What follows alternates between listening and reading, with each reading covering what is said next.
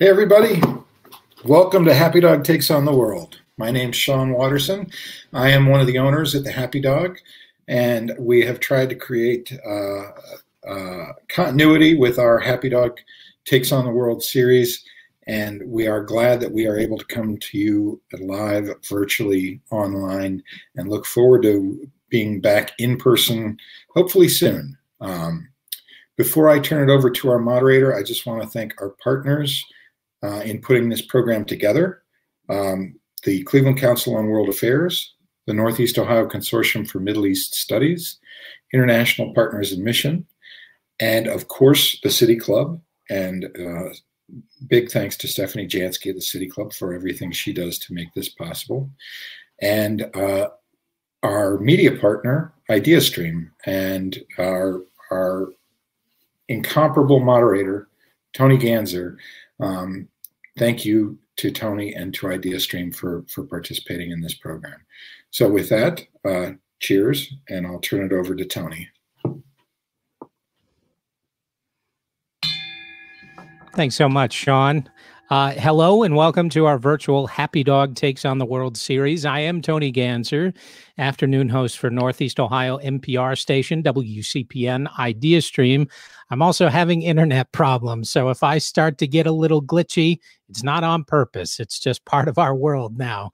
Um, our region is very aware of the myths and realities around so called rust belts, places here and abroad that at one time housed global manufacturing giants and promised a decent middle class life for workers. These industrial centers of the past seem to have seen their prominence and prosperity diminished by many factors, including companies seeking warmer climates and cheaper labor and tax liabilities in an ever more globalized world. Rust Belt communities face depopulation, vacancy, poverty, and the loss of community assets as the tax base erodes. In addition to a hollowing out of these communities' assets, many argue it's allowed a boon in political populism, a nationalism based on resentment, blame, and the yearning for the good old days. This phenomenon is not unique to the United States. The United Kingdom, France, Germany, and others have dealt with the decline of rust belts and a subsequent increase in populism with varying results. Tonight, we'll talk with national experts about the transatlantic effort to diminish the appeal of populism, revitalize Rust Belt economies, and restore democracy. We're joined by Dr. Jeffrey Anderson. He holds joint appointments in the Edmund A. Walsh School of Foreign Service and Department of Government at Georgetown University. He's also the former director of the BMW Center for German and European Studies. Thanks so much for being here. Pleasure to be here. Thank you. Also joining us is John Austin, director of the Michigan Economic Center, a center for ideas and network building to advance Michigan's economic transformation. He's also non resident senior fellow for both the Chicago Council on Global Affairs and the Brookings Institution. Together, they authored the piece. How to Finally Defeat Populism, which appeared in the December 2020 issue of Foreign Policy. John, thanks also for being here. Good to be back in Cleveland, sort of. Uh, as in every City Club forum, you can participate with your questions, even if I'm delayed a little bit by my internet issues. You can text your questions to 330 541 5794. That's 330 541 5794. You can also tweet them at the City Club. Somehow they will make it to me and I will fit them in. Um, so, with that, let's begin. Let's start with that uh, article that you guys penned uh, for foreign policy. In it, you talk about uh, Rust Belt regions becoming crucibles for neo populism. First of all, can you explain maybe what neo populism is as opposed to just good old populism? Uh, I don't know if John, you want to go first and then Jeff? And, and let me first say it is really a special treat to um, with Clevelanders. Um, my father, who may be tuning in to heckle his son, is grew up in Cleveland, and my grandfather was the last family president of the Austin Company, which grew in Cleveland, a design engineering company. And he'd take me to the City Club occasionally when I was a kid as special treats. we're seeing uh, this rise in what no one expected, kind of populist movements that um, in a Western democracy we thought would remain kind of fringe or never um, win a majority. Uh, those that are espousing a kind of um, nativism and nationalism and a bit of xenophobia and uh, nostalgia for the good old days, not just here, but as you noted, in some of our Western democracies where for Brexit uh, was fueled by uh, voters feeling left behind and loss of control in a changed world. And, and then we elected Trump. Our states elected Trump, at least mine, um, uh, with regions where white working class voters in communities that were still in decline and hadn't turned the corner were the ones who were responding to his nostalgia, nativism, and nationalism. But I think um, where we need to make a distinction too, which the Europeans do between kind of left wing and right wing populism. I think as Jeffrey and I will talk about, sort of economic conditions in your community and anxiety about economic change are the root causes of both forms. But folks like Bernie Sanders, for example, who I would consider a kind of left wing progressive populist, you know, they speak to the same types of anxieties, but they say, let's let's soak the rich and, and pay for solutions like education and free college and free healthcare uh, and a, a decent paying job. Whereas the right wing populists, both here and in Europe, folks like Trump, folks like Marine Le Pen in France, they play on the cultural fears. They sow fears of immigrants and fears of black people and uh, somebody's getting theirs or urban elites are taking advantage of you. So the, the, the, the populism that's most destructive because it's kind of blowing up our democracies from within is when demagogues feed this kind of right-wing populism that is all about um, pullback from the international community, rejection of people of, of different colors and backgrounds, and uh, a nostalgia for a past where one's status as a white working class person was secure. So that's the populism we're concerned about.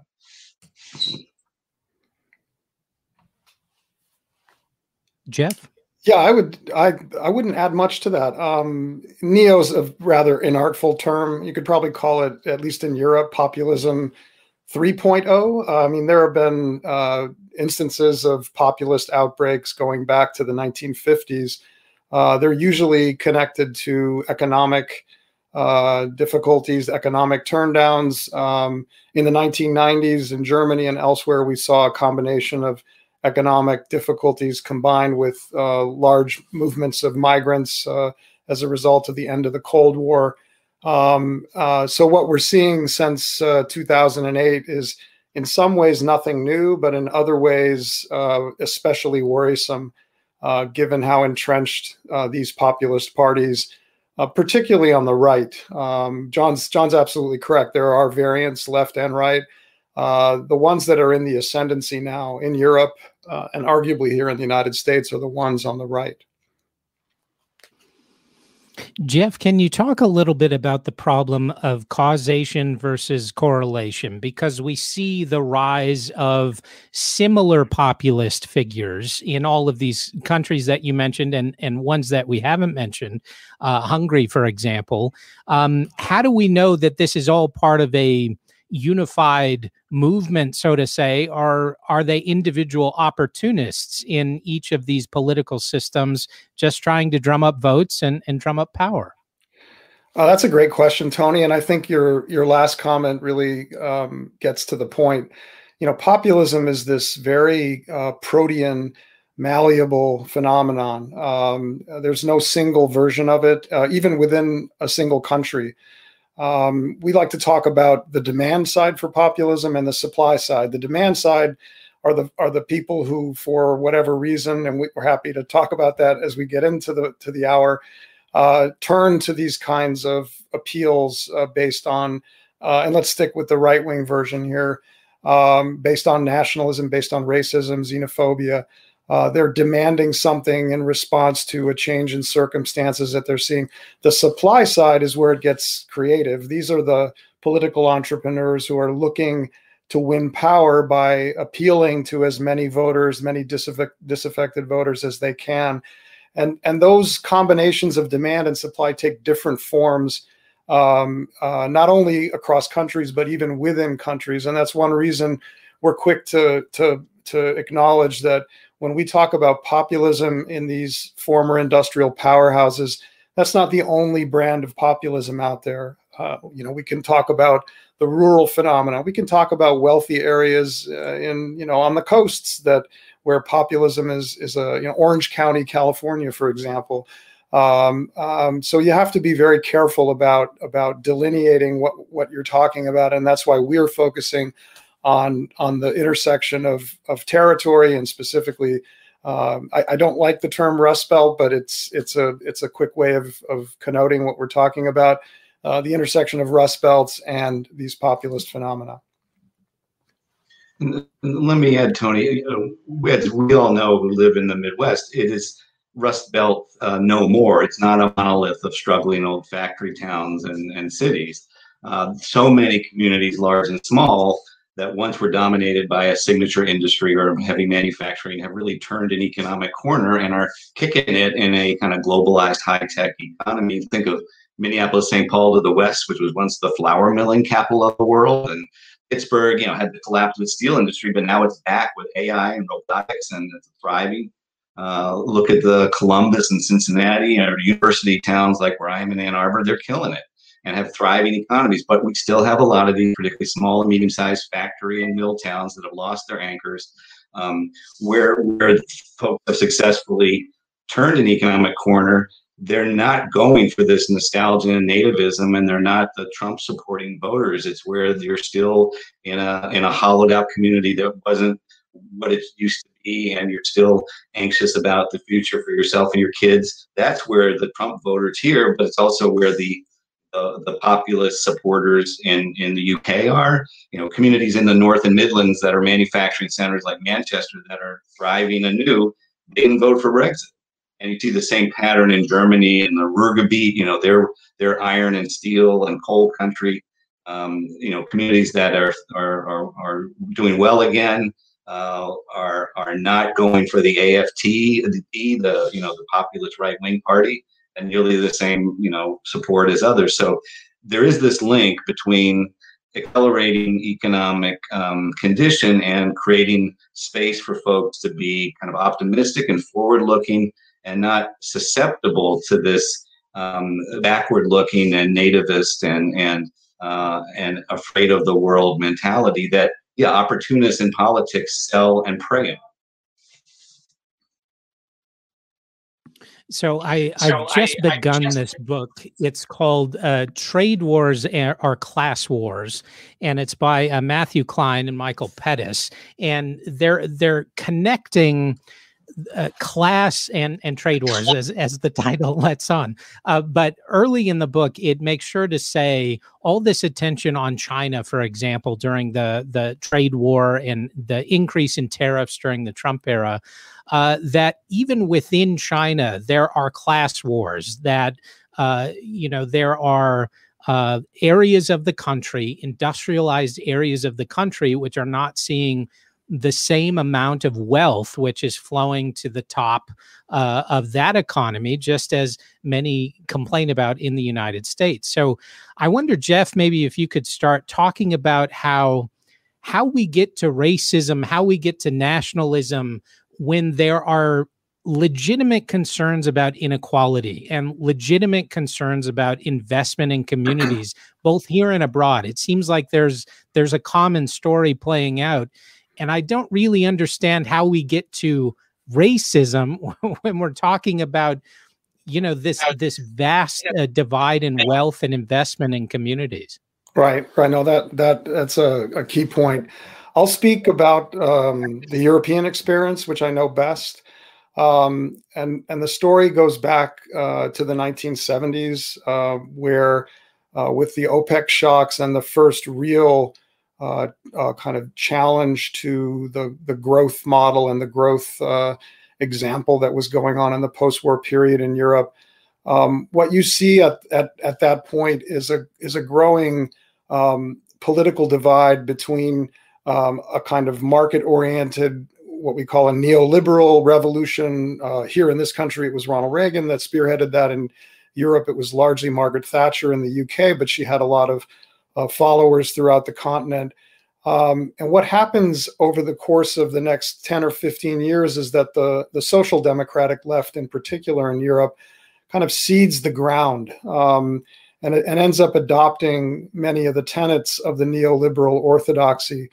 And you know, so my feeling is that uh, the the fact that we don't tend to think of these conflicts in class terms, but but in some sense enable others to re, re uh, redefine them uh, in terms of race, in terms of anti-immigrant uh, uh, attitudes and the like, blaming others for our economic problems.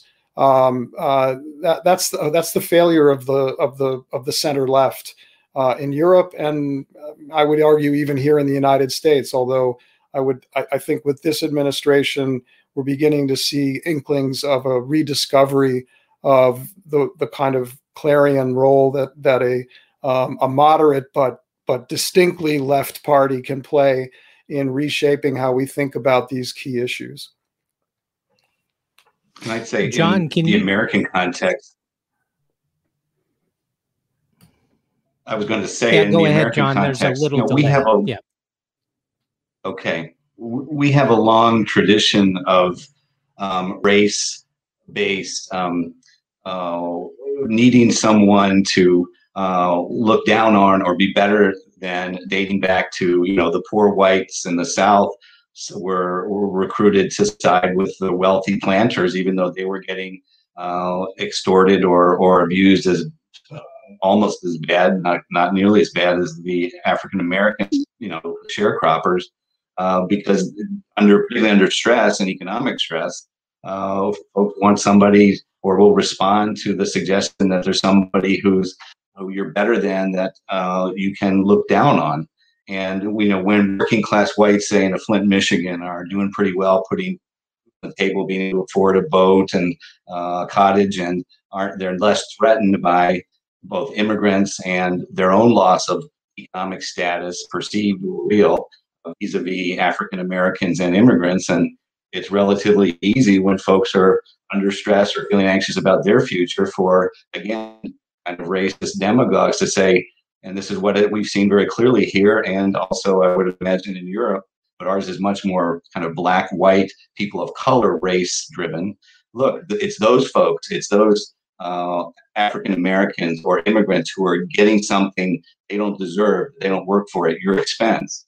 And that's, of course, not true, but that's what folks are telling folks, working class whites whose lives aren't exactly what they hoped they would be or endured they're anxious about their their future and the future for their kids understandably anxious when many of them have been dislocated from good paying jobs that didn't require any education in the case of some of the line jobs in our great factories uh, but you know the answer is is not to tell them to blame these other folks say oh here's the skills and the education we will give you uh, so that you can get a good paying job, which there are lots of programming the robot, not um, you know mindlessly uh, sticking something on a fender. Uh, our first question, uh, John, from the audience is asking you to talk a little more about your research into the Ruhrgebiet in Germany, the, the so called German Rust Belt, and uh, what the U.S. might learn from the German transformation of that region. Yeah, you know, I, I was on an international study trip with folks from other countries who were looking at this very topic and I'd focus myself on, you know, how to accelerate economic transition and change in in Midwest and speed it up for all for the benefit of, of our people. But um, in Germany, we saw, you know, a, a region that is eerily reminiscent of, you know, Ohio and, and Michigan and even closer to kind of the Western Pennsylvania coal and steel region. Lots of little communities that once relied on their their you know, machine making, iron, coal, and steel uh, production. I mean, that's the region that powered Germany's you know, war machine uh, and their heavy industry for generations. The Germans have a different kind of federal approach, we don't have anything close to. They have a commitment in their constitution to say every German deserves an equal opportunity at a decent life wherever they live in this country. They have a long bipartisan tradition or nonpartisan tradition of, as does the EU policy. Let's let's organize to level up in the British terminology or to support the successful economic transition of regions like the Ruhrgebiet from old to new. So they do things that are very long term in planning. Uh, you know, they build new research Fraunhofer institutes in these old industrial regions as kind of fulcrums for new innovation and new business development. They manage the transition of workers, supporting you know both buyouts, relocation, but more importantly, kind of um, uh, retrain uh, from those who worked in those old industries to new industries like clean energy. Uh, they they do spend a lot of resources on um, helping their communities move out of uh, dirty, polluting, you know, uh, um, regimes in their businesses and in their offices, and become kind of models of clean, green, uh, communities which they are uh, developing. So they have a, a, a and a kind of a longer term strategy that we can learn a lot from that you can organize um, sort of systematically efforts to support this transition from kind of dirty old economy to the smart, clean economy of the future and help your workers, your communities navigate that successfully. It's not perfect, and there are things that they can't do that we do a lot better, like how do you support innovation and new business startups out of the research and development because they you can't plan that. It's it's it's it's chaotic entrepreneurs and financiers, you know, taking the new invention that comes out of the Cleveland Clinic and turning it into a new, you know, medical device. Uh, we do that a heck of a lot better than anybody, uh, but uh, that's what they can learn from us, perhaps. You know, uh, extending our, our time in Germany, as well as the Ruhrgebiet. Of course, you have the former GDR, uh, Jeff, and you have, you know, I think it's it's billions, if not trillions, of euros which have flowed uh, into the eastern part of the country. Uh, which, uh, after unification, there was a recommitment to that region, which was not invested in as the West was. Uh, and still, when you see glimmers of hope, uh, I reported from Germany uh, for a year, and I was in Switzerland after that you see glimmers of hope. I visited a Bombardier um, uh, factory, which was creating trains and, and trams. It was a fantastic operation. But when you still look at unemployment and you also look at the number of people who are voting for the AfD, uh, Alternative for Germany uh, party, and are staying right wing because they still feel forgotten. Um, what does that say does it say we we just need to redouble efforts or or is there something else going on uh, it says a couple of things i mean the, the the former gdr is a is a textbook case of rapid deindustrialization um, you know with the decision to basically transfer the entire political institutional and economic apparatus of west germany to east germany in 1990 uh, it was literally just a matter of months before that economy collapsed, and and and hundreds of thousands, millions of jobs, many of them, relatively speaking, high-paying, high-status manufacturing jobs, just disappeared. Um, and and it's no accident that we're also looking at the part of Germany where support for the AfD is the highest, support for this populist party is the highest, where attitudes about foreigners and about um, about Muslims and so on are the are the most extreme uh, in Germany. The, the the region almost proves our point in a way uh, in a much more compressed time frame than occurred here in the United States. But I think to your point, what it suggests is that any policy, any initiative that is going to be undertaken uh, to try to, uh, to essentially unwind the effects of 40 years of industrial decline, 10 years of financial crisis shock, uh, you know, five years of conditioning through right wing media and and right wing politicians to to blame the other for your problems. It's a long term project, um, and it's certainly going to be a longer term project than an election cycle, uh, which is why we need to get institutions on the ground. We need to get buy in from people who live and work in these areas. This can't be a top down initiative in any way, shape, or form. I mean, one of the one of the brilliant uh, dimensions of European Union policy, as, John pointed out, everything that's done in the Ruhrgebiet is kind of under this umbrella of the EU. The EU has been very good at devising schemes that in a sense almost forces regional actors to cooperate with each other. There's there's no payoff for being competitive with your neighbor. If you're in a designated region that's getting benefits from the EU to try to restructure you have to cooperate with each other. That's just the way they play the game. And so this war of all against all that sometimes you know characterizes what happens at the U in the US at the local and, and state level really doesn't occur in Europe. And and so we can learn a lot from them there but it's got to unfold over it's going to be decades i mean but you have to get started now you know if not now when a lot of time has passed mm-hmm. but maybe this still applies that I'm thinking back to 2010 when Angela Merkel and a number of other European leaders essentially said multiculturalism had failed. And that was the headline in papers around the world. And this coincides with the rise of groups like Pegida, which was an anti Islam populist movement. But that kind of coalesced with also um, the Occupy movement or the remnants thereof. And it seemed like there was this coalition of just anti establishmentism. So, can you talk maybe a little bit about that, Jeff? And then, John, if you want to jump in after Jeff. Yeah, I mean, um, in, a way it's a it's a double whammy for these regions because as i as i suggested you have in many cases anywhere from 30 to 40 years of secular decline secular deindustrialization which kind of laid the groundwork for the shock of 2008-9 with the financial crisis. And you know what we see in europe uh, initially uh, after 2009 is a is a sharp populist reaction on both the left and the right, where the primary enemy um, was the European Union for being ineffective and for having essentially laid the groundwork for this crisis by not integrating sufficiently. You see the focus on um, on elites in general. Um, and and then in 2015 in Europe with the um, with the the waves of, of migrants of refugees coming largely from the Syrian crisis, that whole framework transforms into an anti-immigrant ethos, and this is where the right wing populists really take the ascendancy. The left wing kind of fades in many places uh, in Europe, and and so you know we're talking about. Uh, a, a, almost a unique period in history that we're having to navigate through. Um, and I will say that there there is a lot of hope uh, to, to, to find in Europe.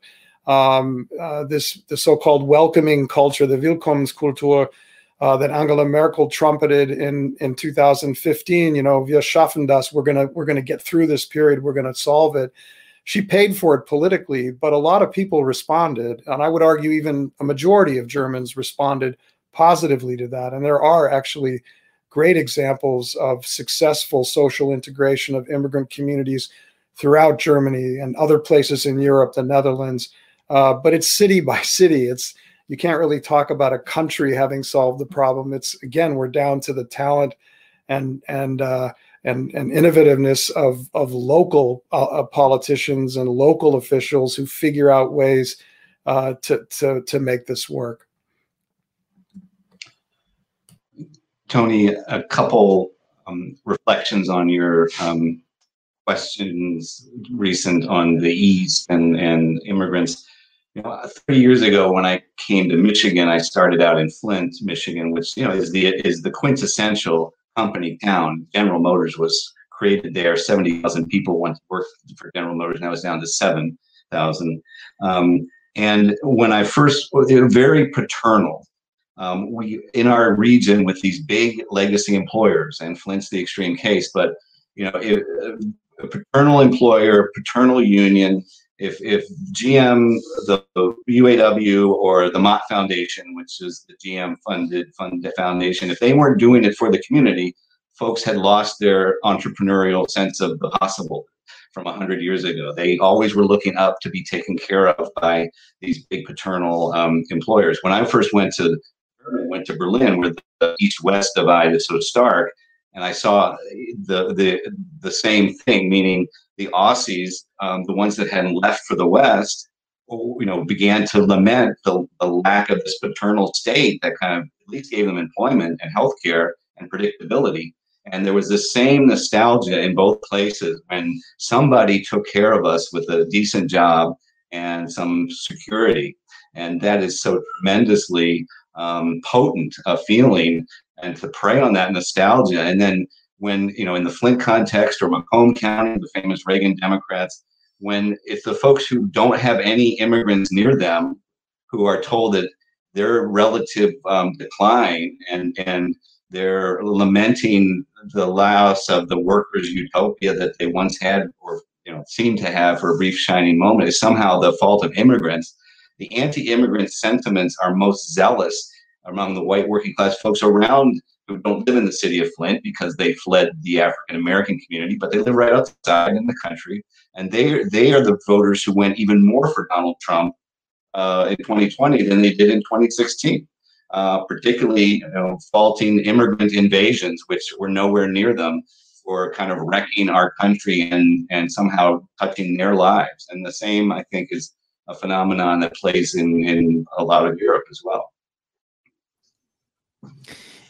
Just a reminder if you have questions or comments, you can text them to 330 541 5794. Should be on your screen there 330 541 5794. Or you can tweet them at the City Club. My screen screen is already populating here. Uh, maybe John, if you want to take this question first, populism seems to emerge quickly. Are there any counter populist messages or figures who have been able to capture attention and success as quickly? Um, I don't know about um, as quickly, but I think um, you know the the messaging you know that I certainly encourage is to basically tone down this um, flame throwing rhetoric, which is so destructive. It provokes the it offers the wrong answer to legitimate anxieties about the future that many working class whites and of course uh, people of color have lots of uh, gaps in their opportunity that need filling uh, and providing the positive message of, of here's how we can create good jobs for you, here's how we can equip you with uh, what you need to get a good job.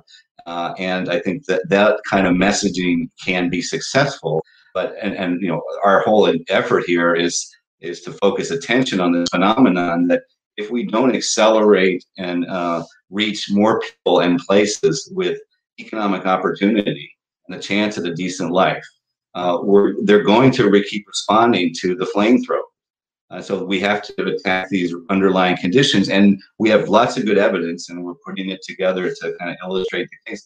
When communities that are just like one of these old industrial communities that lost its employment base, when they refine uh, an economy um, and uh, have a um, growing community and good paying jobs available, they are not voting for the Trumps of the world. Um, Kalamazoo and Grand Rapids, Kent County, Western Michigan are you know examples right near me. They both lost lots of traditional manufacturing base. Kalamazoo lost its anchors. You know, Upjohn almost closed.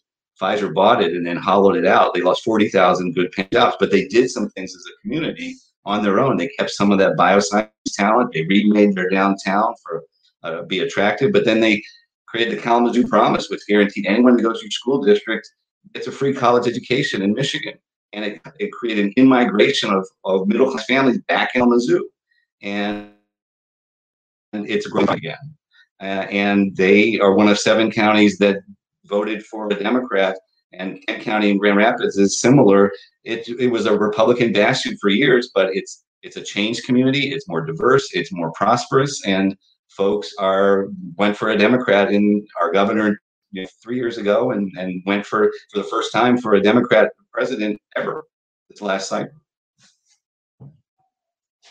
Yeah, it's it's definitely a similar situation. Of course, in Northeast Ohio, I, I think of Youngstown and GM shuttering the plant in uh, Lordstown, uh, just outside Youngstown, and um, they've tried to kind of recreate themselves with Lordstown Motors and electric vehicles, and there's uh, federal support for an innovation hub in Youngstown, which is great.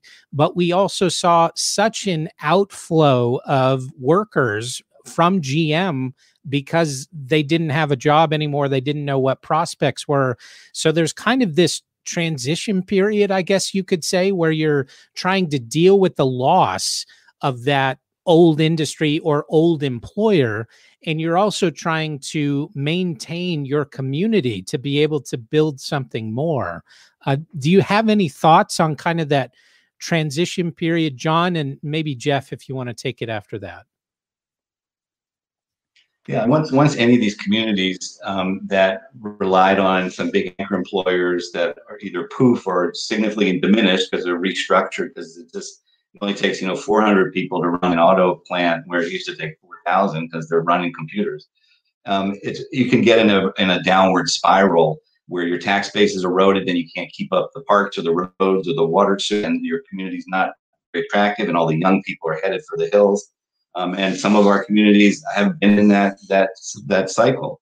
But I think the we're encouraging. You know, we need federally and and and in our states, our communities, have place-based focus economic support strategies like the Germans, you know, and the European Union are comfortable with, where we're going to provide disproportionate resources for communities that are in transition, I call them. That's the optimistic side versus in distress but that could package resources for infrastructure, for job training, for small business development support, uh, and and focus that where it's needed in the places that are still not naturally on their own hoof, finding the path to success in a very different economy. And that's part of what we're pushing with the Biden administration. And some of the rhetoric and some of the policy is talking about that. You know, when we build new infrastructure and a clean energy economy, let's really focus it on delivering for both left behind people in our cities, but also in communities and places that are left behind where workers are dislocated and put them back to work.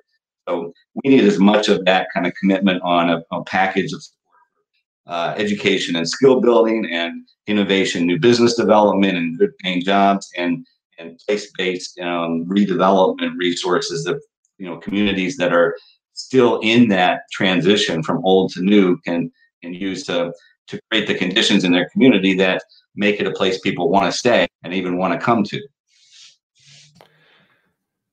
Yeah, I, all I would add to that is that um, in addition to the to the folk, foci and policies that John mentioned, uh, we shouldn't forget the importance of um, of trying to retain the younger uh, uh, population in the region. And one way to do that um, is to focus on the connection between uh, this this industrial industrial reconversion um, and the community colleges. The the Germans have a, a, wonderful vocational training system that's been in place for decades. Um, and what's fascinating is that we see throughout the United States efforts uh, to kind of borrow the, and adapt that system to American conditions uh, the Germans don't use uh, community colleges. They they obviously have technical colleges and the like. They play a different role. But um, one way to kind of make the German model work in the U.S. is to is to bring the community college network into play.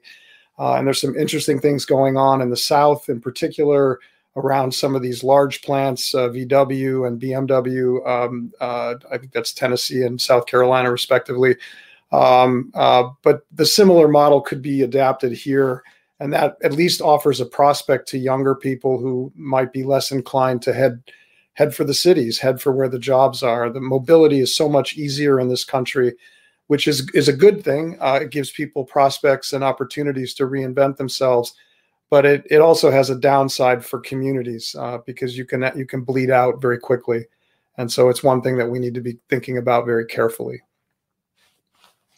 Tony, can I just chime in on this point? Um, on the good news front, Midwest writ large uh, had a relative brain drain. You know, we educate lots of people, our own people, and others at our great colleges and universities that had been leaving for you know perceived greener pastures. That Midwest brain drain has just reversed, and for the first time in during the last decade there is more going on here. There are more folks involved in kind of work of the future and wanting to stay and, and remake their communities here. Um, you know, places like Minneapolis and others had long been a, a talent magnet, but now, you know, Pittsburgh, which was hemorrhaging bodies, and I'm sure, you know, educated folks at Case Western and Ohio State used to go somewhere else, and now more of them are making their future here because we're making more of the future here. And there has been investment, of course, in Ohio on apprenticeship programs and vocational programs.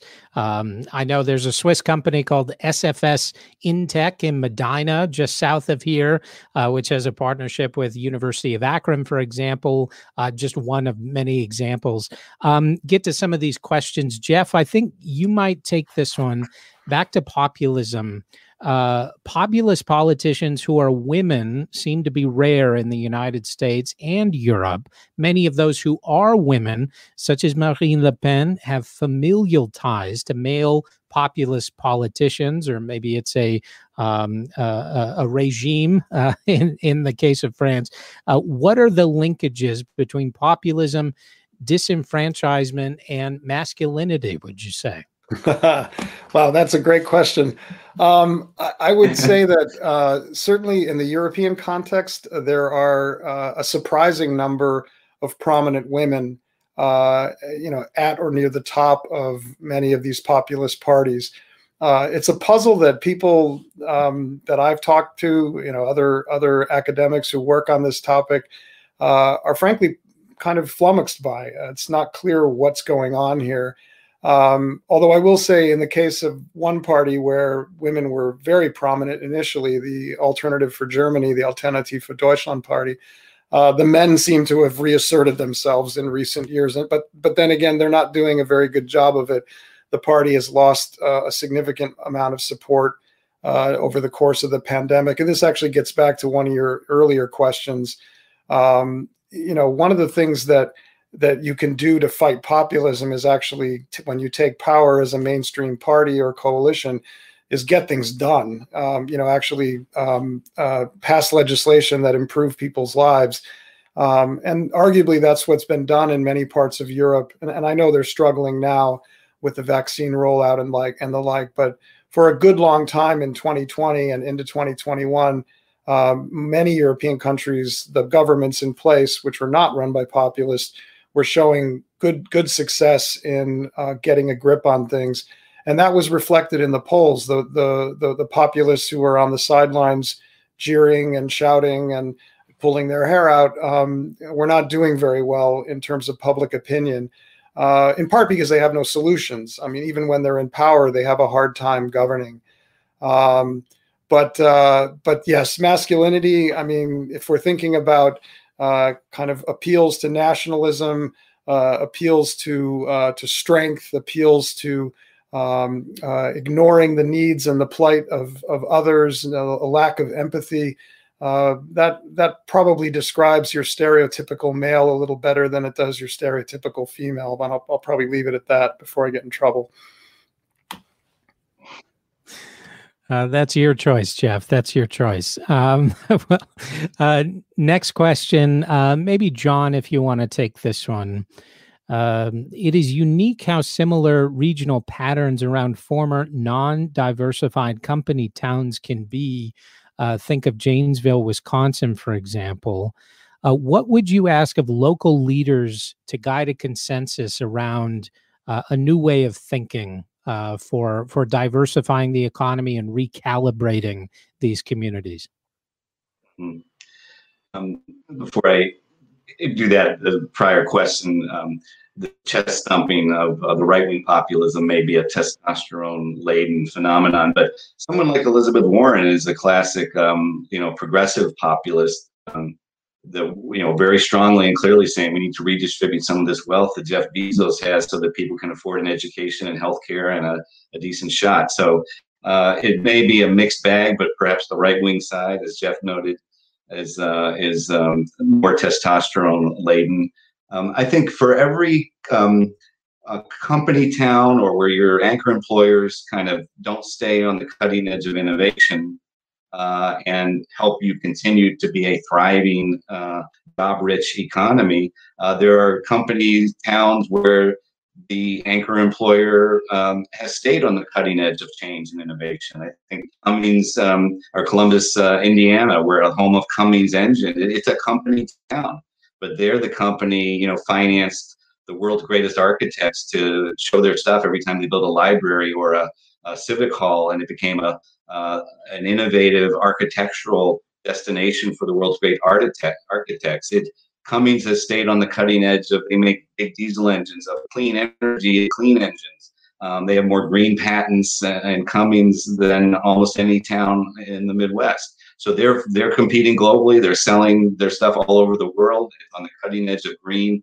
innovation, and there are other company towns are like that.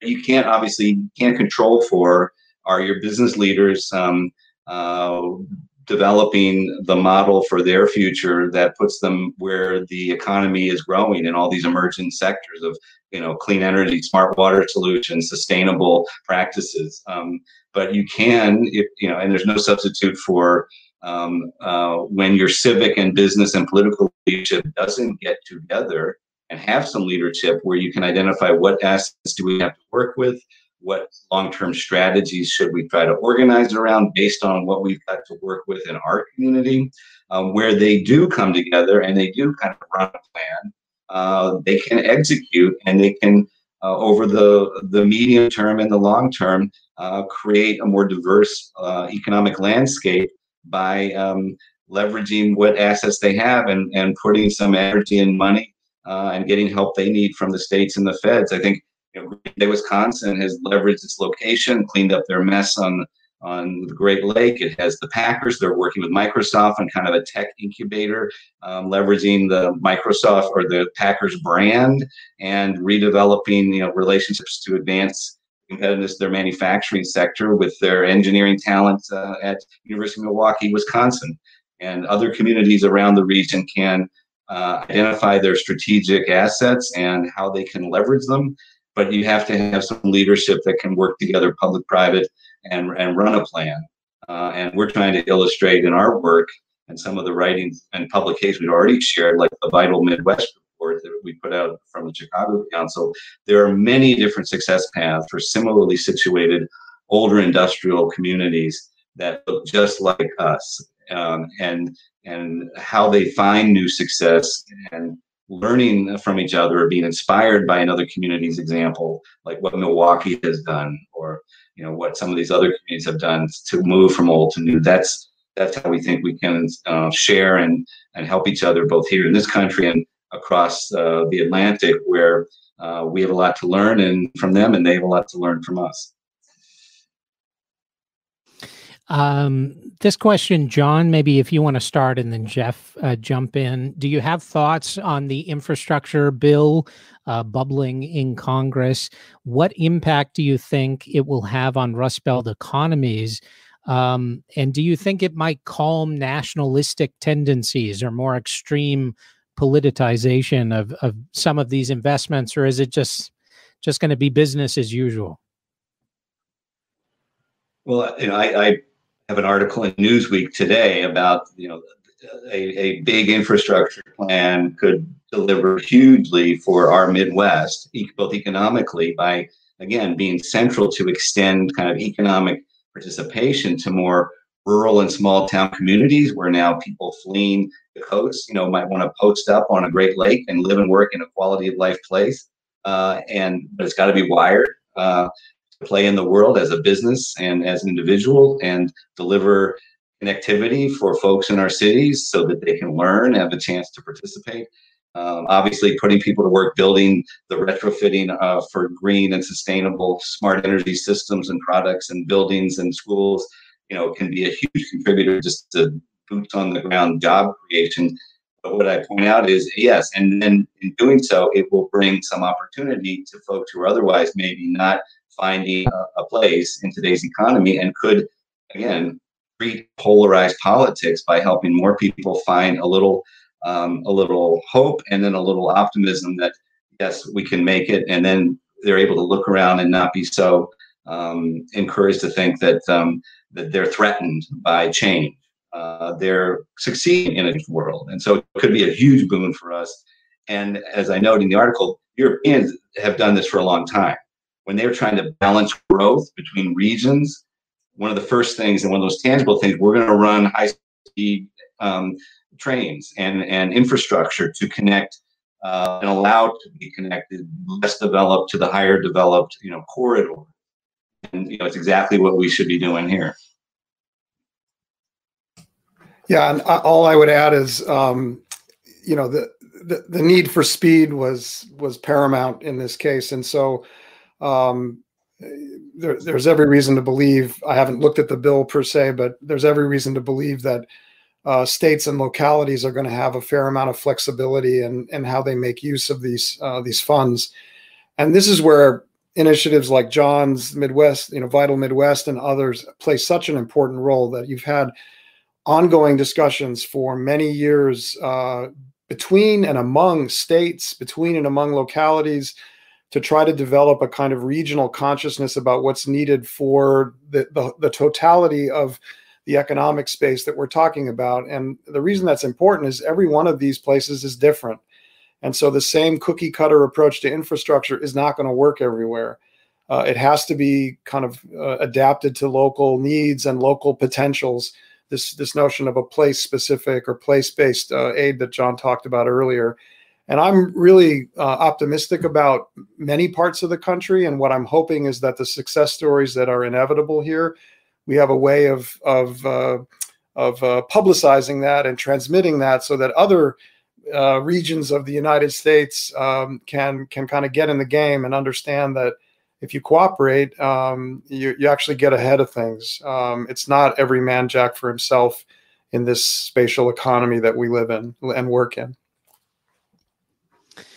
Uh, I'd like uh, each of you to uh, answer this. Maybe Jeff first, and I'm gonna I'm gonna morph this question. So if the questioner's watching, please forgive me. Um, what do you think about the future of work? Because during this pandemic, we have been rethinking how we do events, uh, how how we're connecting with coworkers, how we're thinking about what we want work to be, uh, where we spend our time, how we accomplish it. Is there an opportunity for communities like Youngstown, for example, to become some sort of uh, bedroom community or or you know remote worker community, which could serve a mid-sized city metropolis like Cleveland, but anywhere really because of this rethinking of of what work is now? The short answer is yes, um, and and then absolutely with a big exclamation point at the end. Um, I, and I think here government can lead the way, ironically, and business will too, because there there, are um, there are economies to be realized here by decentralizing and by getting rid of you know office tower blocks with 4000 people in them and so on but i think both the federal government and the state governments are in a position to also lead by example and and think about decentralizing some of their operations in ways that uh, don't just benefit say the region where i live uh, you know dc maryland virginia but you know parts of the country that have lost jobs in recent decades and are looking for new footholds uh, because a lot of what a lot of what generates growth also revolves around government. I know that sounds like a like a you know a kind of a bad word, but the fact is uh, the Europeans have been very good about using the public sector to kind of shape the way the private sector then forms around it um, and to use it as a way of getting at these spatial disparities in income and growth and, and opportunity. So I, I, think that's a great question by the by the, the questioner, and and I, I expect big things to be happening based on the lessons we've learned over this last eighteen months.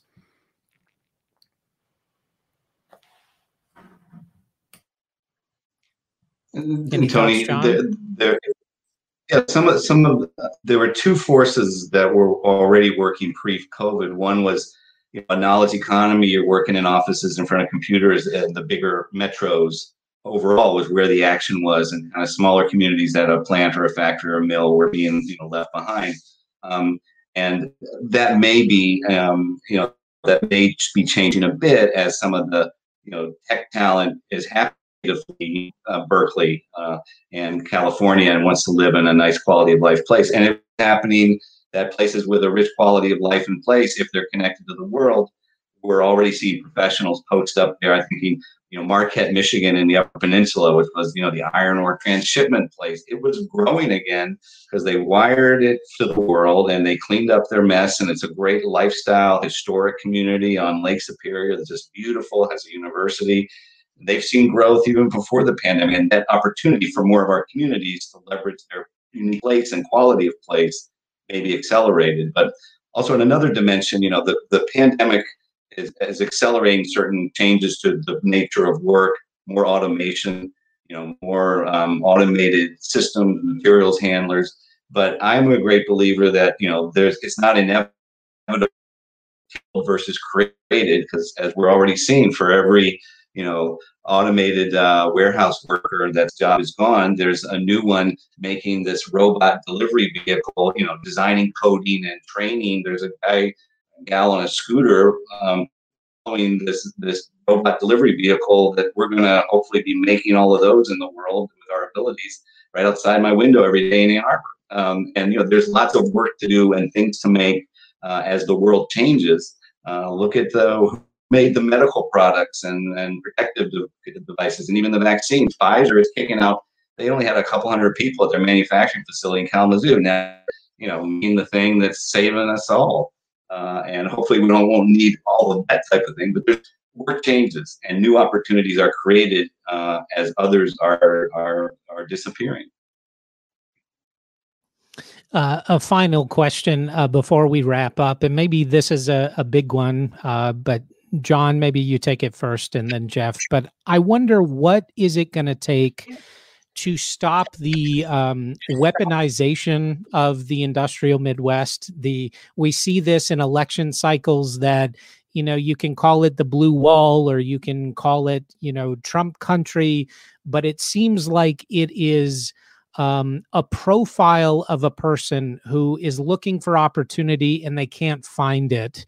Uh, so they're latching on to hope in whatever term that is. So, do you think this is just going to be a, a perpetual part of our politics, or is there a way to break out of this and start thinking about our communities in different terms as just political commodities, but as you know things to be fostered and and to grow um, new opportunity maybe so uh, john and then jeff um, yeah and and this is a deliberate choice um, non-leaders or bad leaders are making to um, uh, prey on the understandable anxieties about the future and change for lots of particularly working class folks of, of all backgrounds but uh, speaking to working class whites and saying, you know, we're going to bring back your status and the good old days, and we're going to blame and get rid of all these immigrants and other people that are threatening you. That's a choice of how to uh, prey on those understandable anxieties. And we can, and good leaders, make a different choice. And I think President Biden is doing a decent job of saying no. You know, to build on some of that understandable nostalgia, but say, look, we're America. We can do this we can do big things. We can create new good jobs, good paying jobs for you. And and here's how to go about doing it. And so deliver an answer to understandable concerns and hopes and dreams and worries, but an answer that is the right answer, not a destructive answer that is leads to this undermining of our democracy, you know, in such horrifying ways when folks you encourage, uh, you know, attack our nation's capital. It doesn't have to be that way, but it's leaders who choose to offer the destructive message versus a constructive message that gives hope and a vision for where we can go as you know as use this american exceptionalism it's true. We can do big things. We've done them before. We can create new good jobs in all the coming sectors. You need leadership that will help that to happen Yeah, uh, that a very good question, and I, I, I, as a political scientist, I guess I'm going to fall back on the importance of institutions here. I mean, one of the reasons that I think the Midwestern states find themselves in the unfortunate political situation they do is the electoral college. I mean, the electoral college turns turns this into you know a battleground um, uh, every two years, not just every four years. Um, so it's like a perpetual election campaign. But and the great irony is that you know, in terms of benefits from the federal government, the Midwest really hasn't done that well, despite its centrality to both political parties. And so, how do you break that cycle? Well, I think, you know, along the lines of what John just said, um, if the Democrats are able to get traction on these big issues and deliver something finally for the, all the people of the Midwest, not just the ones who voted for Joe Biden, but all of them, all of the communities, or as many as possible, uh, and people start then voting by rewarding the, those kinds of policies, I think it it it leaves the opposition party uh, very little choice but to follow suit and to start talking about substance uh, and not about uh, culture and uh, loss and um, uh, honor and all this other stuff that that you hear uh, in, in in in the election campaigns of of today. but that's a that's a you know that's a big ticket item. It's gonna it's it's not clear that it will work but I think it's frankly the only way that it will work. And so, you know, that's one of the reasons we're we're doing this is because these uh, one of the one of the authors that we followed in this in this discussion talks about um, the revenge of the places that don't matter. Um, and this author believes very strongly that these places do matter, but politically they haven't mattered, um, and they're t- and they're taking their revenge. And so, you know, we need to listen to that. And uh, and I think part of what we're trying to do is put this issue on the map for for policymakers at all levels of of the uh, of, of society. Well, thank you for that. I think we're definitely on a map. Uh, this was a fantastic conversation. Uh, and thank all of you for joining us for tonight's virtual Happy Dog Takes on the World Forum. We've been talking about the transatlantic effort to diminish the appeal of populism, revitalize Rust Belt economies, and restore democracy. We, of course, were joined by Dr. Jeffrey Anderson of Georgetown University, also John C. Austin, director of the Michigan Economic Center and a non resident senior fellow at both the Chicago Council on Global Affairs and the Brookings Institution. Happy Dog Takes on the World is presented with the support of an anonymous donor and is a collaborative effort between the City Club of Cleveland, Cleveland Council on World Affairs, the Happy Dog, the Northeast Ohio Consortium for Middle Eastern Studies, and IdeaStream. We sure do appreciate the partnership. All of City Club's uh, virtual forums are presented for free every week thanks to generous support from Bank of America, Key Bank, the Northeast Ohio Regional Sewer District, and PMC. You can learn more about contributing at thecityclub.org. Join us on May 4th as Happy Dog Takes on the World discusses the decade of war in Syria with Robert Ford, former ambassador to Syria, U.S. ambassador, and Gina Abercrombie Winstanley, former ambassador to Malta. I am Tony Ganzer. Thanks so much for joining us tonight. Our forum is now ended. Have a good night.